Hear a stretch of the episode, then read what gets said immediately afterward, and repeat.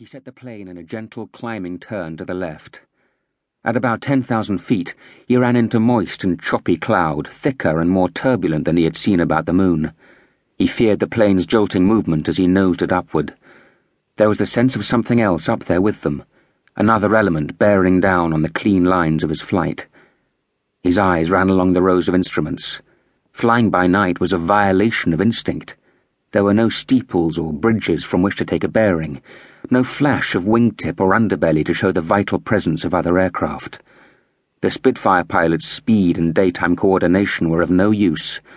There were needles in glass jars, and you had to trust them.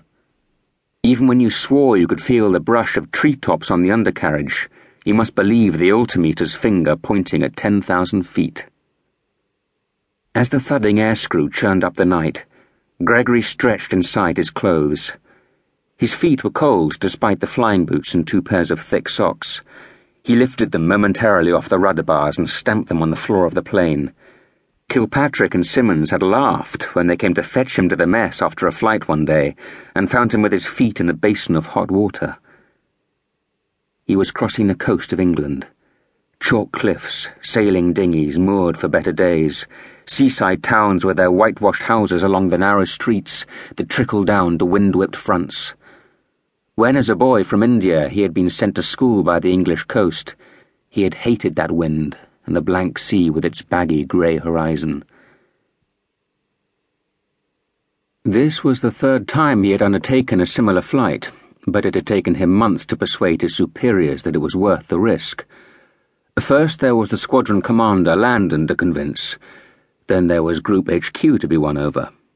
The senior air staff officer told Landon he could not possibly risk losing a plane, let alone an experienced pilot in such circumstances.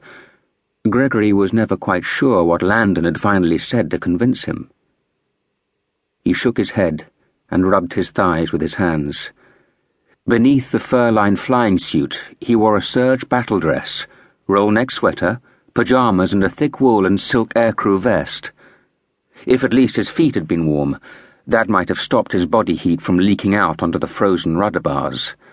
As the little plane ploughed onwards, the instruments telling their unexcited story, Gregory felt a frisson of unearned responsibility, alone, entrusted, above the world.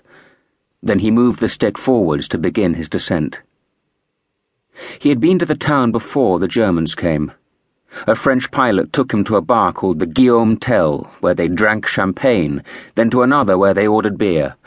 The evening ended at La Lune, which was a brothel, but the French pilot didn't seem to care about the girls. From Le Havre, the squadron moved up the coast to Deauville and played golf. When he dropped into the cloud, Gregory began to feel the familiar, unwanted sensation of such movements. Someone would soon try to kill him. In Le Havre, an anti aircraft gunner, though he didn't yet know it himself, would concentrate only on this murder. When Gregory had experienced ground fire from British and French batteries, who had wrongly identified his aircraft as German, it had made him aware that the plane was nothing more than a few pieces of airborne metal and wood. Anti aircraft fire was different from fighter fire, though one thing was the same. A few inches from his eyes was a fuel tank waiting to explode. Now he could make out the shape of docks, so far the terrestrial world beneath his boots. There were minimal lights, evidence of some defensive caution, but he could remember from his study of photographs where the oil tanks were. He put the plane into a leftward banking turn, wanting to gain height and gather himself for the dive. He reached the top of his shallow climb and checked his position, hanging in the icy air. He was laughing, though he heard nothing above the engine. For one more moment, he held the plane level, then opened the throttle and pushed the stick forward. He watched the airspeed indicator moving up. 340. 360. He was coming in too steep. He was nose heavy. He felt he would go over. Then, when he could see the ground, industrial shadows, bulky darkness, he could gauge where his horizon was. He held the stick steady. Gravity was starting to push his eyes back into their sockets, and he began to swear. He could see what he took to be the oil depot and twitched the rudder to align himself. At last there was some response from the ground. He saw red balls of tracer curving through the air like boiling fruit.